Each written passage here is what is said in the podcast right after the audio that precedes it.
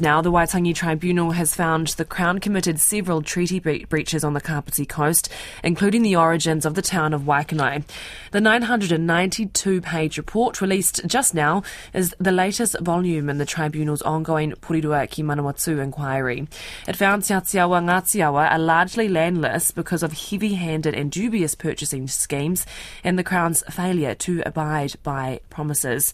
Our Māori News Director James Tahana has been reading the report and joins us now. Koe, Jamie. Now, what area does this apply? So Te Atiawa Ngāti largely around Paraparaumu, Waikanae and Paekakariki up on the Kapiti coast. And it's sort of this report follows a range of hearings held over the past few years. So in the report released today, it found Te Atiawa as you say, Te Atiawa Ngāti Awa are largely landless because of those purchasing schemes of a native land court, and as we've seen across over, over so much of the motu. And much of the land around Waikanae and Parapara Umu was fragmented and then rapidly lost, mostly over the first three decades of the 20th century. And a couple of significant findings here, Jamie, particularly around Waikanae. Yes, so uh, Rangatira Wi Parata pursued a native township around the turn of the 19th, 20th century. So Waikanae, or Parata, um, was supposed to remain in native ownership under Parata's understanding, but mana whenua were quickly excluded from any representation, the tribunals found.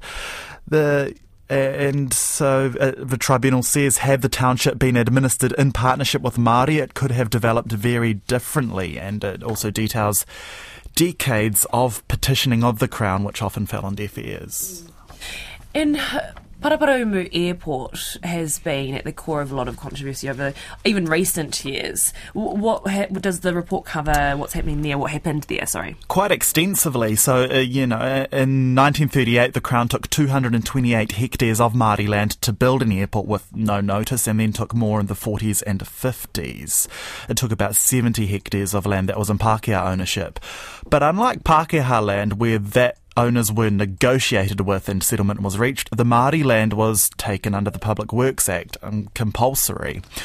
And so, you know, the tribunal report details documents where the Crown's decisions were, you know, particularly motivated by the fact that it was Māori land, you know, in, a way making it easier. So the Crown's, uh, the Waitangi tribunals found significant breaches there as well as opportunities to remedy it. And it's also found when the airport was sold in 1995, the Crown failed to offer back the land, a breach of both the treaty and its own law.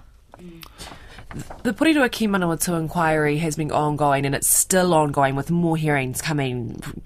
I think I've seen up until some last week at Foxton Way, yeah, yeah, and up until the end of next year. So this is a significant, well, I mean, a lot of our inquiries yeah. are, but you know, this has this been quite robust. Yeah. So today's report's the third, and we've had, you know, it's it's going. It's, Porirua Ki Manawatu, it's working its way up the west coast there. And, um, you know, in this particular instance here, you know, through the hearings, the Crown conceded its failure to ensure the retention of sufficient land was a breach of treaty principles. But the Waitangi Tribunal today has, you know, quote, it's welcomed those concessions, but has considered they did not go far enough to capture many of the breaches suffered by Te Atiawa And, quote, the Crown's treaty breaches have been serious and sustained over a long period of time, and the prejudicial effects have been highly significant. So it's recommended urgent negotiations for a treaty settlement. Mm.